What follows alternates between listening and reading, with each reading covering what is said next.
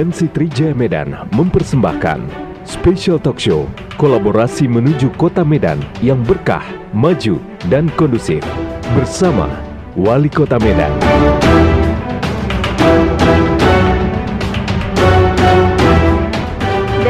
Sisbelin Hotel Gajah Mada Medan 95.1 FM MNC Trijaya The Real News and Information.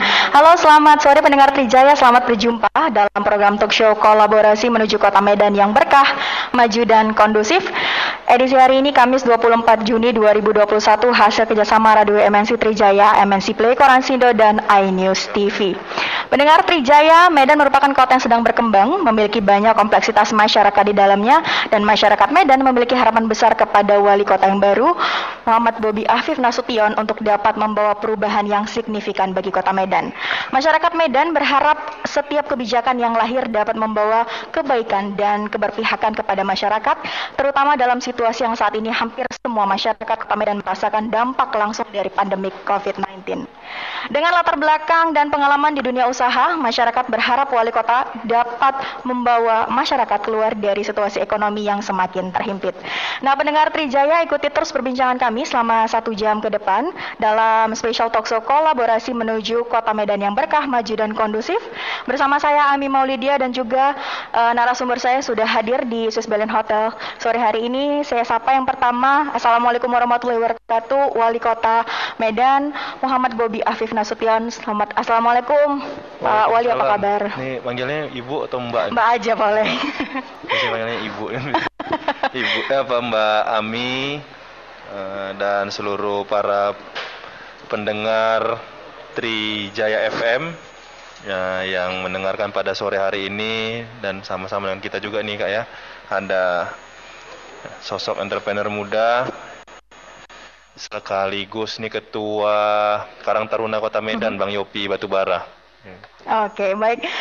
Sudah diperkenalkan sebenarnya sama Pak Wali, tapi saya perkenalkan lagi selaku tugas saya ini sebagai host, yaitu Bang Yopi Batubara, sosok entrepreneur muda Kota Medan dan juga saat ini menjabat sebagai Ketua Karang Taruna Kota Medan. Assalamualaikum Bang Yopi, apa kabar? Waalaikumsalam warahmatullahi wabarakatuh. Kabar baik Mbak Ami.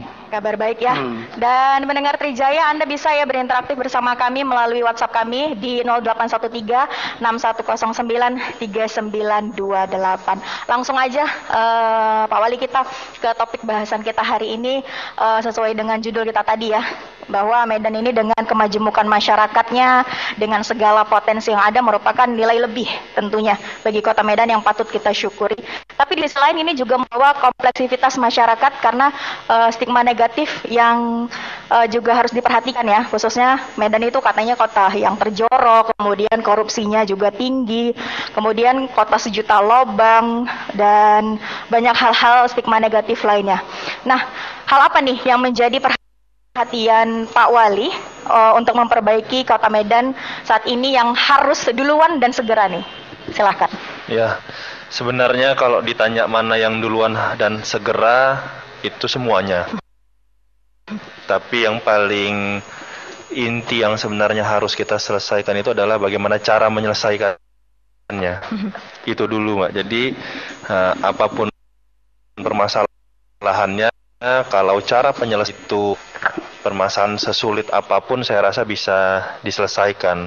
Oleh karena itu, kenapa hari ini Kota Medan, pemerintah Medan khususnya mengusung temanya ini atau bukan temanya kita mengusung tagline-nya atau itu adalah berkolaborasi. Mbak bilang tadi Medan itu majemuk ada poin plus dan ada poin negatifnya juga tentunya. Nah, poin plusnya itu bisa kita ambil apabila kita melibatkan ke seluruhnya, seluruh elemen, seluruh lapisan masyarakat kita ikut sertakan membangun Kota Medan dalam menyelesaikan permasalahan Kota Medan. Nah, untuk penyelesaiannya sendiri tentunya yang Mbak sampaikan tadi ada beberapa kota Medan terkenalnya mbak tadi kota terjorok, kota hmm. korup dan tingkat kejahatannya tinggi tadi mbak sampaikan juga. Tapi ada juga pasti sisi positifnya. Medan terkenal dengan uh, kulinernya yang enak, multi etnis yang sejauh ini tidak pernah ada terjadi gesekan yang uh, sangat luar biasa yang padahal katanya kota Medan ini miniaturnya Indonesia katanya. Hmm. Semua etnis ada di sini. Nah ini yang sebenarnya uh, yang harus kita jaga itu adalah bagaimana kerja kita bisa kolaborasi. Mungkin itu yang yang uh, unsur awalnya itu adalah bagaimana kerja kita itu bisa bersama-sama untuk oh, menyelesaikan okay. permasalahan. Oke, okay. nah Pak Wali ini kan 24 Juni ya hari ini tepatnya sudah kurang lebih 118 hari nih. Pak Wali uh, memimpin Kota Medan dan pastinya perlu hal yang banyak yang dibenahi seperti uh, pertanyaan tadi sebelumnya bahwa banyak hal-hal yang harus dibenahi dari Kota Medan sendiri. Dan visi sebelumnya uh, Pak Wali ini kan uh, membawa Medan yang berkah, maju dan kondusif. Sejauh ini sudah seperti apa nih realisasi visi tersebut dan tadi kan Pak Wali menyebutkan bahwa yang penting adalah cara penyelesaiannya dan juga kolaborasinya. Seperti apa? Ya mudah-mudahan ya Mbak ya dari saya juga ngitungnya nggak terlalu ngitung berapa harinya tapi tadi 100 hari lebih. Mudah-mudahan sudah sesuai dengan uh, apa yang akan kami tuju dan apa yang ingin kami capai goalsnya mudah-mudahan sudah sudah mengarah ke sana mudah-mudahan Nah, tapi dari yang saya sampaikan tadi, bagaimana kami melihat uh, beberapa bulan ke belakang, bagaimana kinerjanya, bagaimana kerjanya seluruh uh, elemen di pemerintahan Kota Medan bersama masyarakatnya, ini juga saya rasa uh, sudah di jalannya, sudah di jalurnya. Yang pertama, permasalahan-permasalahan Kota Medan, pertama sekali Nah, kami masuk ya, saya dan Bang Aulia Rahman, kita petakan dulu kira-kira mana permasalahan Kota Medan uh, yang yang selama ini, selama mungkin masa sosialisasi, selama kami masa kita mendengarkan langsung aspirasi dari masyarakat, apa sih yang paling dikeluhkan? Dan kita lihat apa kira-kira pokok-pokok dasar uh, pemerintah daerah dalam menjalankan tugasnya. Oleh karena itu kami hari ini uh, meluncurkan lah kita bilang ya, Mbak ya, uh, lima program prioritas. Lima program prioritas yang saya rasa sudah saya sampaikan di beberapa uh, kegiatan, di bahkan di setiap kegiatan kalau saya diberikan waktu untuk berbicara biasa saya menyampaikan lima program prioritas. Uh, yang pertama itu tentang COVID-19 yang masih melanda Kota Medan tentunya dengan tentang kesehatan. Masalah kesehatan di Kota Medan tentunya yang pertama ini untuk kita menangani COVID-19 tentunya. Dan saya selalu sampaikan nih Mbak, saya tadi saya selalu bilang biasanya saya belum genap 4 bulan tapi saya rasa sudah eh, belum uh, belum genap 4 bulan saya bilang saya jadi wali kota Medan tapi saya sudah dipanggil ombudsman dua kali dan dua-duanya masalah kesehatan. Oh, Oke. Okay. Nah ini berarti memang perlu mm-hmm. dan hal ini kami tetapkan sebelum saya kena panggil dua kali. Berarti mm-hmm. uh, saya rasa sudah tepat uh, kami pemerintah Kota Medan hari ini mencanangkan program prioritas kami masalah kesehatan karena banyak sekali permasalahan kesehatan mulai dari fasilitas kesehatan kita yang masih kurang baik itu dari puskesmas bahkan dari eh, RSUD kita dan cara penanganannya dan masalah-masalah kesehatan di Kota Medan. Itu yang pertama, yang kedua masalah uh, infrastruktur jalan tentunya. Ini selalu saya sampaikan.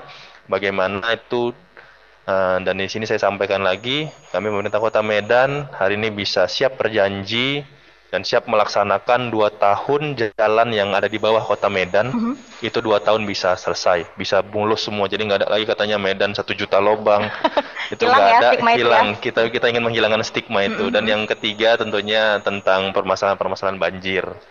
Masalah banjir yang kita tahu banjir kota Medan ini ada pertama banjir rob dari laut.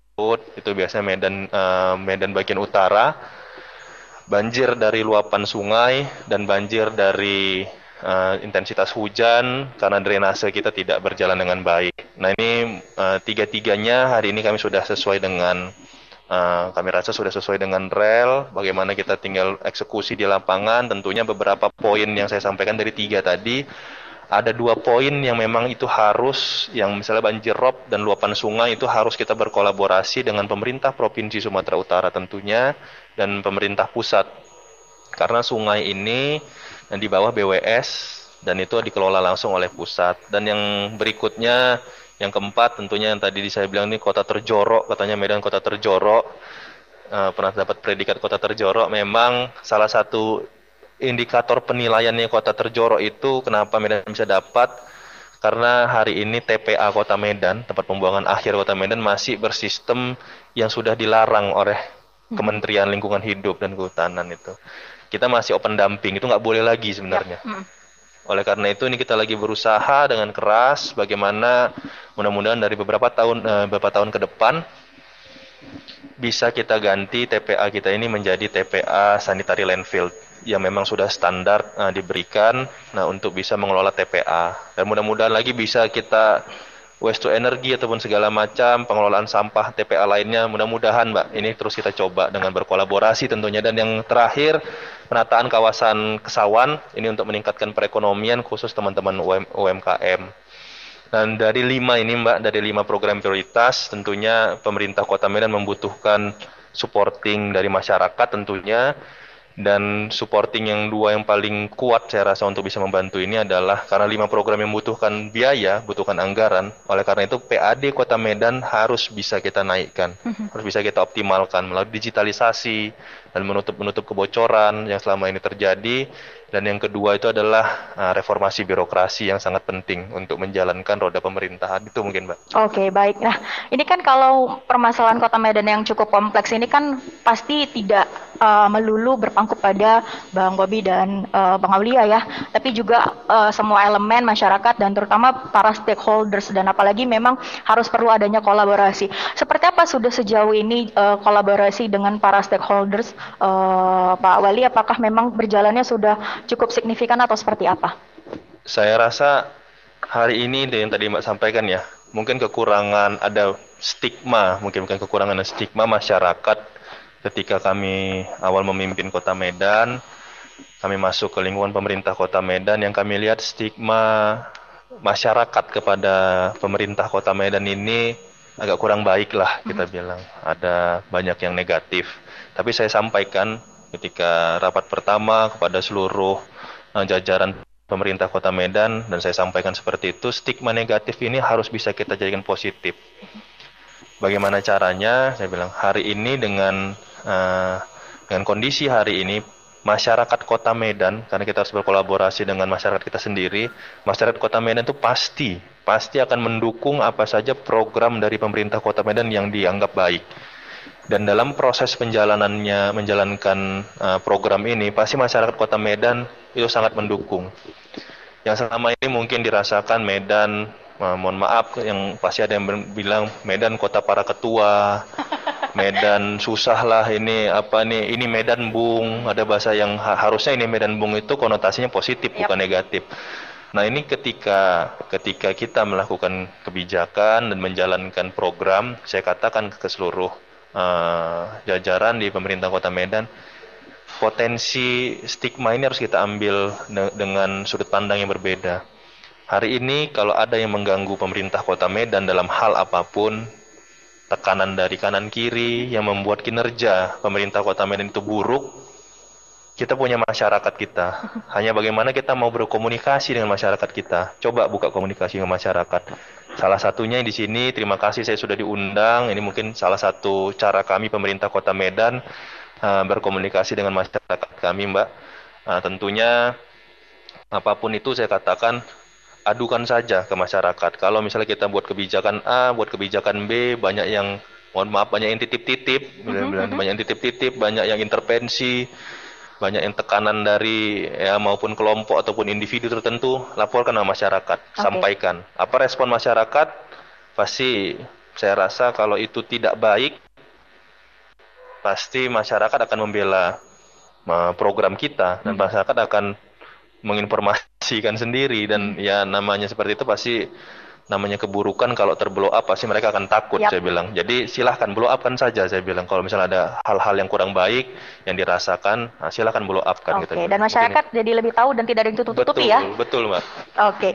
Nah, uh, Pak Wali, ini 1 Juli nanti uh, Kota Medan akan merayakan ulang tahun nih, yang ke-431 tahun. Akan seperti apa nih perayaan ulang tahun Kota Medan apalagi tahun pertama Pak Wali ya? Apakah ada perayaan khusus atau seperti apa nih? Yang pasti yang kita inginkan di ulang tahun Kota Medan, di Kota Medan, kita benar-benar bisa menanamkan ke masyarakat Kota Medan untuk sama-sama bekerja sama-sama, hmm. menanamkan uh, gimana cara kita untuk membangun kota Medan, berpartisipasi dalam membangun kota Medan dan berkolaborasi untuk membangun kota Medan itu intinya. Namun kalau untuk perayaan, saya rasa di tengah pandemi COVID seperti ini, saya rasa kami pemerintah Kota Medan tidak akan melakukan acara yang uh, hal yang yang luar biasa lah ya, sederhana saja, sederhana saja kita memaknainya ulang tahun ini. Yang penting bagaimana kinerja dari pemerintah Kota Medan bisa dirasakan oleh masyarakat. Itu. Oke, itu yang penting ya kinerja pemerintah kota bisa langsung dirasakan oleh masyarakat tentunya. Nah, uh, saya mau ke narasumber saya Bang Yopi nih, selaku juga masyarakat tentunya ya, dan uh, kaum muda dan juga entrepreneur nih. Bagaimana nih Bang Yopi menilai kinerja Pak Wali Kota kita yang kurang lebih sudah 118 hari ini bekerja untuk Kota Medan? Bang Yopi, silakan. Ya, saya sebagai uh, warga Kota Medan dan juga pemuda Kota Medan, kaum milenial, di sini kami uh, banyak uh, menilai kebijakan Pak Wali ini uh, mendukung masyarakat, terkhusus di UMKM. Jadi saya lihat kondisi UMKM Kota Medan sekarang ini uh, itu sebagai salah satu harapan. Mm -hmm menjadi pendorong pergerakan ekonomi mikro yang sekarang sudah mulai berkembang di Kota Medan dengan yang pertama itu eh, pengurusan izin-izin dipermudah, mm -hmm. tidak perlu repot-repot lagi ke sana kemari eh, dari lurah dan eh, para eh, dinas terkait itu juga mendukung dan mempermudah. Dan sekarang saya lihat UMKM UMKM di kecamatan itu juga sudah masuk e-katalog hmm Jadi pemerintah Kota Medan itu sekarang uh, contoh hal kecil ya Mbak ya. Mm-hmm. Pada saat mengadakan rapat makan minum dan sebagainya itu uh, masyarakat ini UMKM uh, di kecamatan masing-masing itu dapat dipesan langsung oh, oleh okay. pihak kecamatan, oleh pihak-pihak dinas. Gitu. Nah, dari segi sektor itu dan saya uh, yang kedua dari uh, pandemi yang kita rasakan ini eh, pemerintah sangat eh, menjaga dan terus eh, eh, fokus untuk eh, mencegah berkembangnya virus corona ini eh, di tengah eh, masyarakat. Terus kemarin juga Pak Wali melakukan eh, vaksinasi. Di situ juga kita masyarakat banyak eh, berbondong-bondong lah melakukan vaksinasi. Walaupun kemarin itu vaksinasi tersebut hmm, sangkin masyarakat semangatnya jadi rame jadi menunggu terlalu lama gitu. Jadi tinggal mengatur aja mengatur bagaimana cara-cara uh, dinas terkait itu mengatur waktu aja mengatur uh, sistem biar masyarakat juga tidak menunggu lama. Itu sih dari saya mbak Oke baik, nanti masih banyak lagi nih pertanyaan akan saya ajukan untuk Pak dan juga Bang Yopi tentunya. Tapi kita harus break dulu dan pendengar Wijaya Anda bisa berinteraktif ya bersama kami di WhatsApp kami di 081361093928 dan kami akan kembali sesaat lagi. Special Talk Show, kolaborasi menuju kota Medan yang berkah, maju dan kondusif akan kembali sesaat lagi.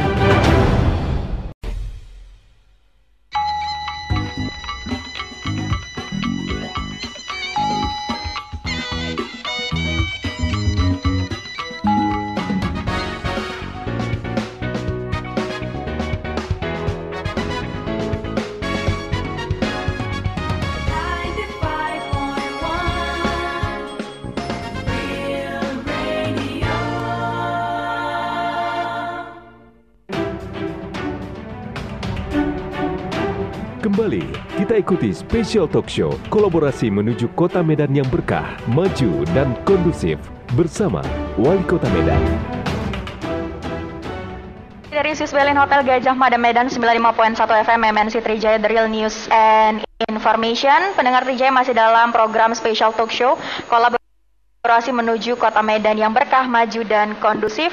Tentu saja masih bersama narasumber saya ada Bapak Wali Kota Medan, Bapak Bobi Nasution ya, dan juga narasumber saya yang kedua ada Bang Yopi Batubara, sosok entrepreneur muda Kota Medan dan juga Ketua Karang Taruna Kota Medan.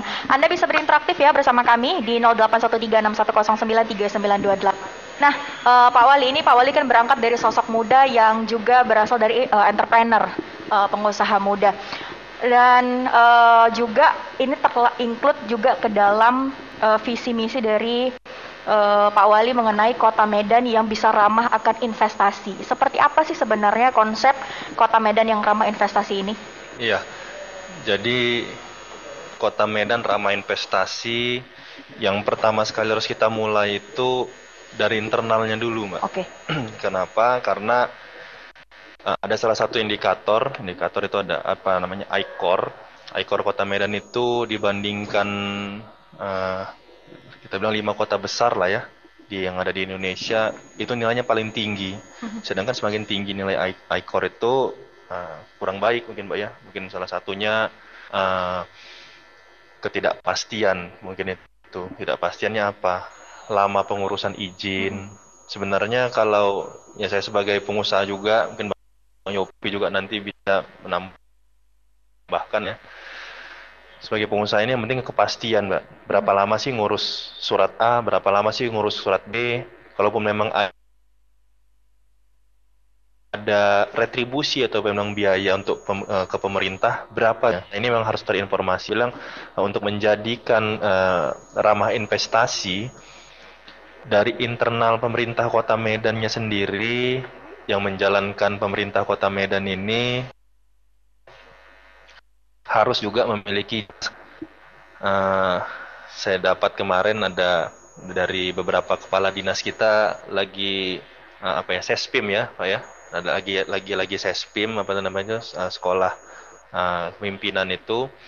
Arah dari materinya itu mereka sampaikan itu bagaimana hari ini uh, seorang birokrasi tapi pemikirannya bisa mengarah ke entrepreneur. Mm-hmm. Nah, berarti apa? Kemudahan, ketepatan waktu, kecepatan itu yang uh, yang dibutuhkan, bukan yang lain-lain sebenarnya. Oleh karena itu hari ini uh, contoh saja yang sudah kami coba hari ini dan sudah kita lakukan, Mbak, sudah saya keluarkan uh, suratnya kemarin untuk pengurusan IMB saja. Okay. Misalnya IMB yang hari ini mungkin masyarakat hari ini ngurus IMB ngurusnya di PTSP mm-hmm. di uh, satu pintu. Tapi kadang-kadang suka lama nunggu rekomendasi dari uh, dinas perkim. Mm-hmm. Lama sekali nunggu rekomendasi, harus cek ke lapangan segala macam. Kadang-kadang di situ alasannya. Jadi kadang-kadang masyarakat uh, yang mau melakukan investasi bangunan uh, mereka ngurus izinnya itu itu IMB sama yang kerja tukangnya lebih cepat kerja tukangnya. Jadi kadang-kadang kita juga ini juga serba salah juga Udah ya. selesai bangunannya ya Sudah selesai bangunan IMB-nya ya? nggak ada. Jadi ketika kita mau menertibkan pasti nanti yang kita tanya juga kira-kira okay. kapan dia ngurus IMB. Hmm. Sesuai nggak? Memang kalau memang uh, saya katakan selama ini mungkin kita tertib-tertibkan, Mbak. Bukan hanya menertibkan bangunannya saja, tapi ini untuk menertibkan internal kami juga Kenapa? Nanti ini akan dilihat ketika bangunan yang akan kita tertibkan mengurus IMB-nya memang sudah lama tapi tidak dikeluarkan, ini akan menjadi teguran bagi par, uh, bagi PTSP ataupun kemarin kemarin misalnya masih rekomendasinya di Perkim. Oleh karena itu hari ini uh, untuk mengurus IMB sudah cukup, tidak lagi menunggu rekomendasi dari Perkim, kita pindahkan saja. Rekomendasi dari Perkim itu kita gabungkan ke PTSP semua. Jadi betul-betul satu pintu jangan kalau ada saya bahasa kemarin itu uh, betul satu pintu tapi banyak jendela sama aja katanya. Jadi, jadi banyak banyak juga gitu ya? banyak jalannya oh, juga okay, saya bilang. Okay. Jadi uh, ya jadi satu pintu betul-betul satu pintu dan tak ada jendela. Jadi betul-betul lewat situ masuknya lah situ keluarnya. Jangan lagi ada nunggu rekomendasi dari dinas A, dari dinas B. Dan sekarang sudah kita satukan semua ke ke PTSP. Mudah-mudahan ke depannya ada lagi. Uh, saya juga mohon input dari masyarakat Kota Medan yang kira-kira ada keluhan masalah izin usaha di seperti apa. Nah, silahkan uh, diberikan keluhan kepada kami pemerintah Kota Medan. Itu salah satunya, Mbak. Oke, baik. Berarti ini uh, perbaikan birokrasi ya biar lebih gampang ya untuk ngurus surat izin supaya bisa Medan menjadi kota yang ramah investasi. Nah, saya ke Bang Yopi nih. Gimana nih uh, Bang Yopi mulai selaku entrepreneur muda juga ya pasti juga berhubungan dengan surat uh, izin juga. Tadi Bang Yopi juga sudah menyebutkan bahwa uh, sudah lebih mudah nih sekarang Bang Yopi. Seperti apa sih memang apakah uh, visi misi Pak Wali Kota kita yang baru ini sesuai nih dengan uh, keinginan ataupun uh, visi dari entrepreneur-entrepreneur muda seperti Bang Yopi saat ini? Ya, jadi Mbak, eh, seperti yang disampaikan Pak Wali Kota hmm. tadi, terkait izin ya. Izin itu memang saya lihat sudah mulai membaik, sudah mulai bagus. Se sudah mulai dipermudah dari segala sektor. Nah, jadi sebenarnya kalau dari izin saya nggak nggak koreksi lagi.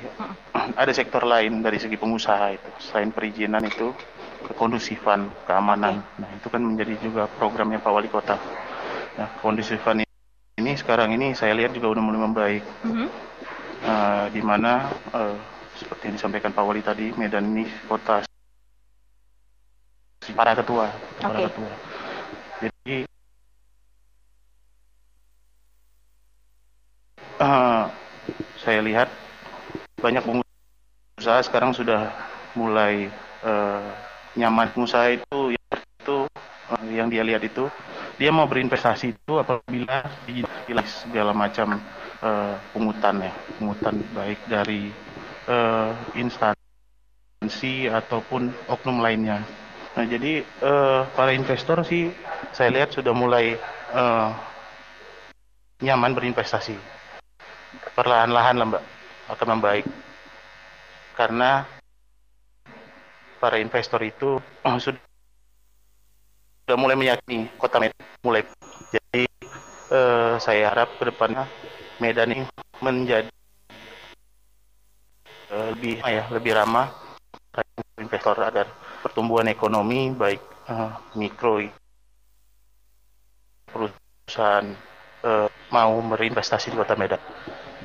Oke, baik. Berarti ini kalau bisa terus baiki stigma kota Medan yang eh, kota sejuta lubang bisa jadi kota sejuta entrepreneur ya. Iya. Amin, amin. Amin. Oke, baik pendengar Trijaya, saatnya kami membacakan interaktif yang sudah masuk. Akan bacakan interaktif yang sudah masuk dari pendengar Trijaya ya, dari eh, Pak Wali Andra di Medan Baru. Saya pernah ke Jawa Tengah dan di sana pemprovnya menyediakan marketplace khusus pedagang UMKM. Saya harap Medan juga menyediakan hal yang sama untuk pelaku UMKM di Medan. Terima kasih Pak, sukses selalu. Ya, terima kasih hmm, Bang Chandra ya. Ya ini memang impian kita kak. Kemarin kita sudah mencoba sebenarnya, kita sudah mencoba membuat uh, marketplace. Mhm. Bahkan kita ingin sekali dan sebenarnya sudah ada ya programnya. Jadi marketplace uh, untuk pelaku UMKM, UKM yang ada di Kota Medan itu dalam satu tempat dan bahkan tadi yang disampaikan uh, Bang Yopi nanti pemerintah Kota Medan bisa belanja langsung Kak, ke marketplace tersebut. Ini lagi terus kita perbarui. Jadi uh, pada kondisi hari ini uh, Kota Medan, kami pemerintah Kota Medan uh, terus mencoba uh, bersentuhan langsung uh, dengan digitalisasi termasuk tadi marketplace konsepnya sudah ada, cuman kita ingin ketika itu kita launching eh, pemerintah kota Medan bisa menjadi marketnya. Kenapa? Ini selalu saya sampaikan hari ini pandemi COVID, permasalahan ekonomi yang menjadi adalah daya beli kita yang turun. Nah, daya beli kita turun, daya beli kita turun. Oleh karena itu, pemerintah daerah khususnya Kota Medan hari ini yang masih mempunyai fiskal, yang masih mempunyai anggaran. Saya inginnya anggaran Kota Medan ini yang lebih dari 5 triliun ini bisa digunakan benar-benar bisa dirasakan oleh masyarakat Kota Medan. Misalnya tadi yang disampaikan kita belanja makan minum ini pakai UMKM kita lah. Nah, kita inginnya tadi yang marketplace tadi ketika kita launching Pemko Medan juga bisa beli. Nah, hari ini untuk mendahului sebelum itu karena prosesnya masih agak uh, memakan waktu, Kak. Hari ini yang kita buat itu adalah pelaku UMKM itu kita daftarkan ke e-katalog kita. Tadi kita saya sudah instruksikan kepada seluruh camat, seluruh lurah, apa pun kegiatan di kecamatan, di kelurahan, makan minumnya wajib menggunakan atau membeli dari UMKM atau UKM atau IKM yang ada di kecamatan masing-masing. Jadi misalnya di kecamatan Medan Tembung misalnya wajib makan minumnya UMKM yang ada di Medan Tembung. Harus beli dari situ. Nah, ini juga Mungkin tadi disampaikan Bang Yopi sebelum acara, sebelum kita talk show, ada permasalahan modal ya Bang Yopi. Saya sampaikan di sini, saya tanyakan kemarin dan saya dengarkan langsung kemarin pada saat rapat dengan Kemendagri dan saya sangat senang sekali mendengarnya. Kalau kita membeli dengan UMKM dan dari e-katalog, itu bisa 40% dibayarkan di depan dulu.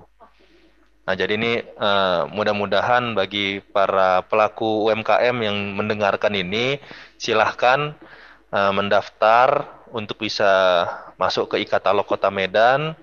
Hari ini memang sudah kita terus daftarkan, karena terus didaftarkan di LKPP di Jakarta.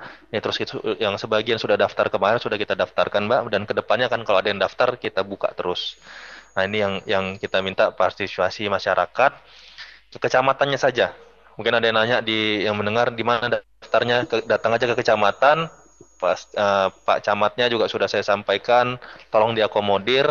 Pasti pelaku MKM nanti banyak yang belum mengerti bagaimana e-katalog saya sampaikan. Pembimbingannya nanti akan kita buat juga di kelurahan masing-masing. Nah ini harus harus kita akomodir cepat mungkin. Oke, baik. Selanjutnya ini ada dari Ibu Ana di Medan. Sore kapan kesawan buka lagi? Bagaimana mekanismenya agar pelaku UMKM seperti saya bisa ikut berusaha di kawasan tersebut? Nah, iya memang kesawan City Walk banyak banyak sekali juga Mbak yang nanya sama mm-hmm. saya kapan dibuka. Nah, sebelum membuka kesawan City Walk memang kami terus melakukan perbaikan hari ini kami sudah membentuk badan pengelola sendiri, Mbak. Mm-hmm. Bukan kemarin kan masih kita pegang sendiri, pemerintah Kota Medan masih memegang sendiri, dan kami sepakat kemarin pada saat pengelolaan kesawan City Walk kita buka kemarin itulah salah satu kolaborasi di internal kami yang sukses dan semuanya juga sepakat akan itu. Semua dinas terlibat Mbak di situ kemarin. Semua dinas terlibat, bukan hanya dinas pariwisata, semua dinas terlibat dan mengambil perannya kemarin.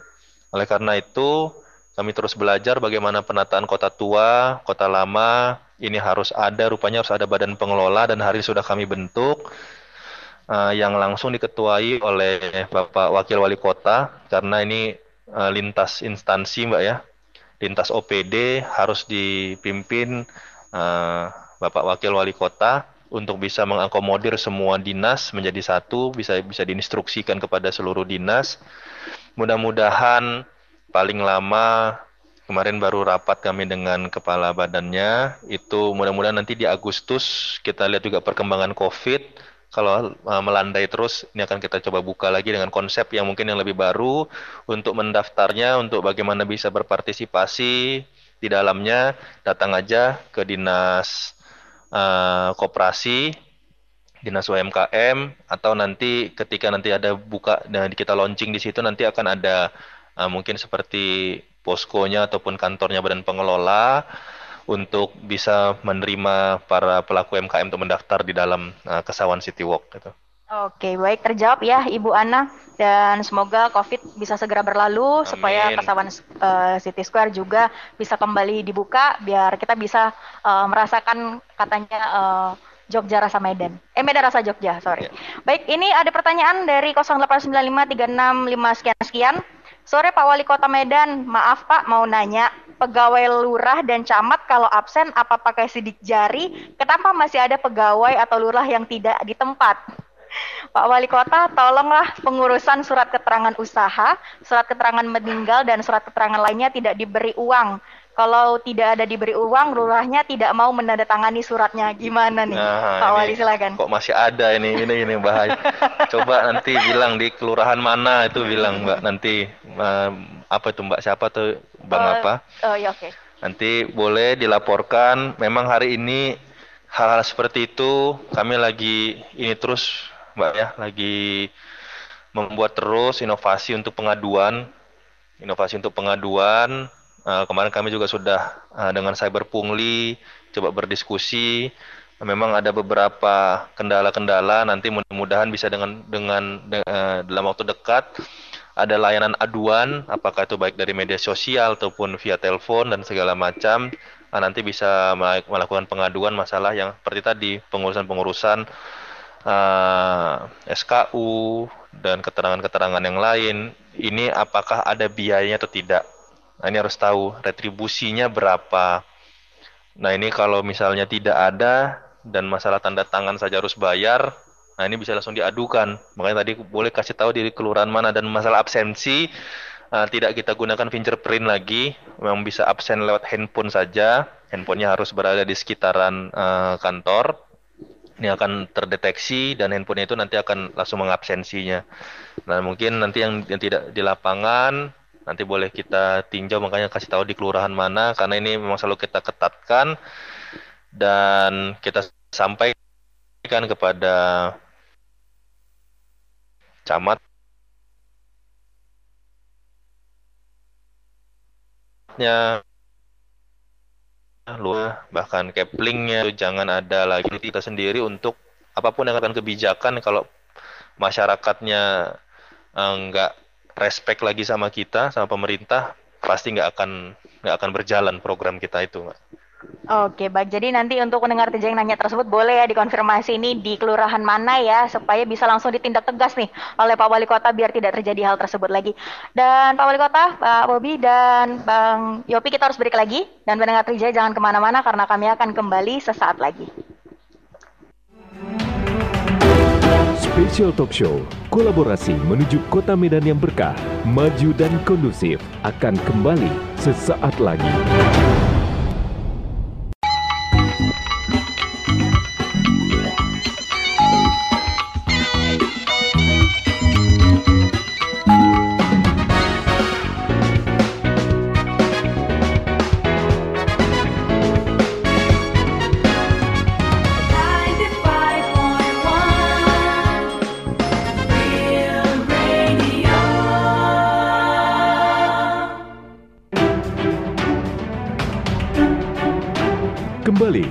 Ikuti Special Talk Show kolaborasi menuju kota Medan yang berkah, maju, dan kondusif bersama Wali Kota Medan. Masih dari Swiss Belen Hotel Gajah Mada Medan 95.1 FM MNC Trijaya The Real News and Information Tentu saja masih dalam program Special Talk Show kolaborasi menuju kota Medan yang berkah, maju dan kondusif. Masih bersama narasumber saya Wali Kota Medan, ada Bapak Bobi Nasution dan juga ada sosok entrepreneur muda Kota Medan dan juga selaku Ketua Karang Taruna Kota Medan Bang Yopi Batubara. Nah, Pak Wali, ini kan uh, sebentar lagi sudah masuk tahun ajaran baru dan uh, perlu kayaknya anak-anak juga udah mulai bosen ini sekolah by daring ya. Nah, dan kita sudah mau menerapkan nanti PTM. Seperti apa nih mekanisme PTM untuk di Kota Medan sendiri? Iya, pastinya kalau dibilang bosan nggak cuma anak-anak, Mbak ya. Kadang-kadang ya? ibu-ibunya ya? pun bosan Mas ya, ibu-ibunya kita pun juga pasti bosan, tapi pasti bosan.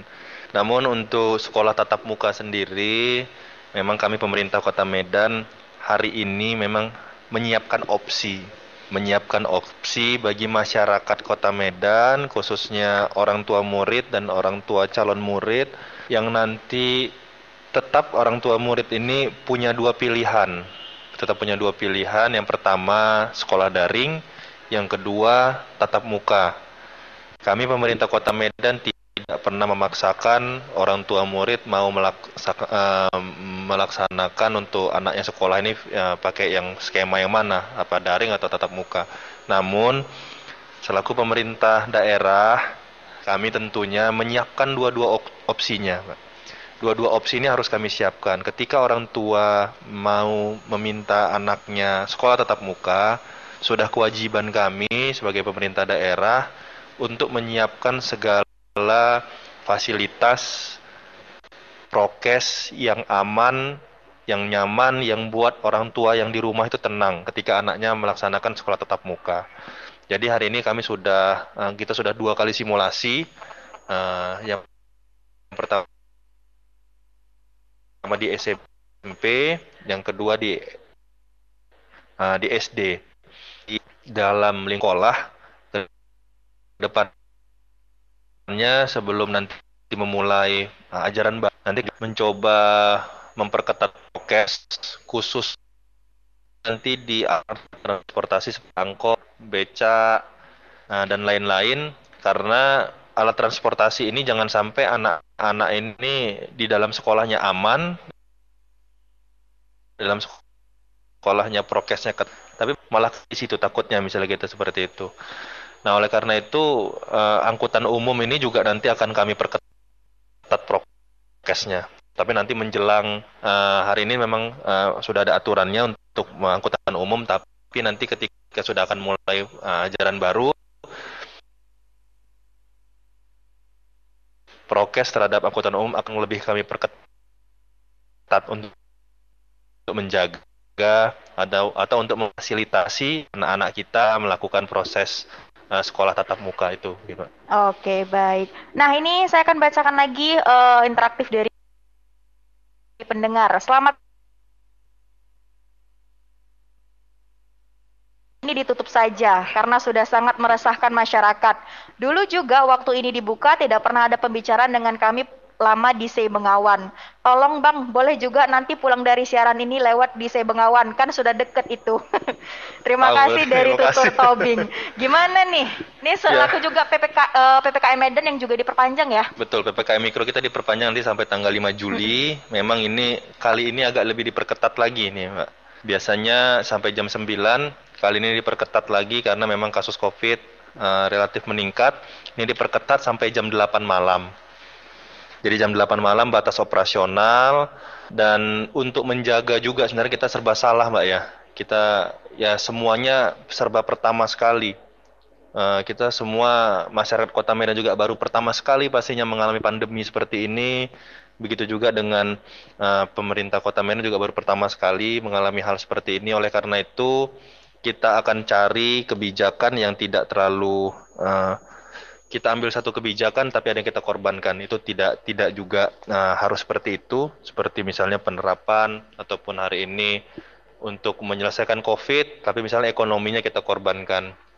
Tentunya kedua-duanya agak harus kita jaga. Kalau bahasa uh, biasanya Pak Presiden mengasih dengan instruksinya gas dan remnya harus bisa kita jaga oleh karena itu kami sampaikan ke para pelaku usaha yang tidak taat pada prokes dan melanggar uh, peraturan PPKM Mikro. Apabila masih melanggar, ini akan kita lakukan penutupan. Tapi saya katakan di sini untuk tetap menjaga perekonomian, saya sampaikan kalau mau buka silahkan. Tapi tapi jangan ada dine in, jangan ada makan di tempat. Bawa pulang boleh. Jadi jangan ada meja, jangan ada kursi, jangan ada makan di tempat. Buka nggak apa-apa tapi harus langsung take away. Jangan ada dine in, jangan ada makan di tempat. Ini sudah kita baca aturannya sebenarnya boleh. Tapi jangan juga karena antriannya panjang jadi kerumunan. Kayak uh, ada kemarin mungkin nih Mbak ya, ada beberapa uh, program ataupun promo menjadi antrian. Nah, ini juga tidak boleh. Ini akan kita tindak juga. Oleh karena itu tetap prokes karena pembatasan jam operasional ini esensinya atau pembatasan seperti ini esensinya adalah agar tidak terjadi kerumunan itu saja. Tidak terjadi mobilitas yang tinggi sehingga terjadi interaksi uh, antar uh, sesama dan ini potensi akan lebih tinggi. Oleh karena itu esensinya ini walaupun di bawah jam operasional yang ditentukan tetap nggak boleh ada kerumunan. Ini akan tetap kita tegur dan akan kita akan kita tindak. Nah, karena itu boleh silahkan tapi drive thru saja ataupun uh, take away saja. Nanti ini yang hal-hal seperti ini akan kita lihat. Kalau misalnya masih menyediakan meja, kursi dan segala macam ini akan kita tindak. Nah itu mungkin Mbak. Oke baik. Nah sebenarnya ini uh, antusias pendengar Trijaya cukup banyak di WhatsApp kita yang masuk, tapi waktu kita nih yang tidak mencukupi karena kita sudah di penghujung acara. Jadi kita harus persingkat. Nah ke, saya mau kembali ke Bang Yopi nih. Seperti apa sih harapan uh, Bang Yopi selaku pengusaha muda dan tentu saja sebagai masyarakat Kota Medan ya terhadap uh, kepemimpinan baru wali kota kita yang juga uh, sejarah Kota Medan uh, wali kota termuda juga ini dalam sejarah Kota Medan. Seperti apa nih uh, harapan Bang Yopi? Harapan nggak hanya harapan saya, harapan kita semua nih dan khususnya pengusaha-pengusaha Kota Medan. Medan ke depannya itu harus lebih aware, lebih ramah, lebih ramah kita rubah, uh, kita rubah stigma atau pemikiran orang Medan itu seperti Pak Wali bilang tadi ini Medan Bung. Harus dirubah itu uh, uh, dari sudut mana kita memikirnya. Dalam berbagai sektor kita uh, harus merubah terkait kebijakan-kebijakan publik. Juga kita di situ harus terutama bagi-bagi para pelaku usaha dapat tercipta iklim atau siklus lah yang ramah dengan investasi dan pengembangan dunia usaha yang bermutu dan terjamin. Jadi uh, kami di sini, uh, saya juga selaku pelaku uh, usaha Kota Medan, yakinlah di bawah kepemimpinan Bapak Bobi Afif Nasution, Bapak Wali Kota, Medan ini dapat terwujud menjadi kota yang lebih baik dari pemimpin-pemimpin yang sebelumnya. Amin. Amin. Oke, nah uh, saya kembali lagi ke Pak Wali Kota. Apa nih pesan yang ingin sampaikan ke masyarakat Kota Medan di ulang tahun juga nanti uh, masuk 1 Juli ulang tahun Kota Medan ke 431 sekaligus untuk mungkin closing statement untuk pembahasan kita sore hari ini. Silakan. Ya kepada seluruh masyarakat Kota Medan uh, yang mendengarkan cara pada sore hari ini kami pemerintah Kota Medan hari ini berterima kasih. Tentunya sejauh ini kami pemerintah Kota Medan sudah mendapatkan bantuan dari masyarakat Kota Medan secara langsung baik itu masukan, baik itu kritik dan beberapa program kami bagi masyarakat Kota Medan yang hari ini mengikuti contoh tadi yang disampaikan bagaimana penerapan PPKM Mikro yang hari ini banyak juga disupport oleh masyarakat Kota Medan. Mudah-mudahan ke depannya apa pun kebijakan yang akan kami ambil, program yang akan kami lakukan, kalau tidak didukung oleh masyarakat Kota Medan dan tidak dijalankan oleh masyarakat Kota Medan, tentunya ini tidak akan efektif dan hal dan beberapa hal kebijakan tentang COVID-19 kami meminta kepada seluruh masyarakat Kota Medan kita patuhi protokol kesehatan 5M. Eh, Hari ini bukan hanya 3M lagi sudah 5M, 2M lagi tambahannya itu uh, mengurangi mobilitas dan uh, kerumunan. Nah, ini yang yang harus sama-sama kita jaga untuk tentunya kalau prokes ini sudah bisa kita jaga dengan baik, tentunya perekonomian di Kota Medan juga akan lebih baik lagi ke depannya. Mungkin itu, Mbak. Terima kasih. Oke, baik. Dan mendengar Trijaya, demikian perbincangan kita dalam talk show spesial talk show kolaborasi menuju kota Medan yang berkah, maju dan kondusif. Terima kasih Pak Wali Kota atas uh, sudah berbincang-bincang bersama kami sore ini. Terima kasih Bang Yopi juga sudah berbincang-bincang bersama kami. Terima kasih juga pendengar Trijaya atas atensi dan juga perhatian Anda. Mohon maaf jika ada pertanyaan ini tidak sempat kami tanyakan di kesempatan kali ini, tapi insya Allah saya akan bacakan langsung ke Bapak Wali Kota, jadi pasti didengar uh, aspirasi dan juga keluhan dari Anda mendengar Trijaya. Baik, dari Berlin Hotel Gajah Mada Medan 95.1, saya Ami Maulid Dia, produser acara Roni Siregar, pemandu teknis Agus Setiawan, Hari Bagaskara, dan Edi Susanto pamit undur diri. Sampai jumpa dalam special talk show berikutnya.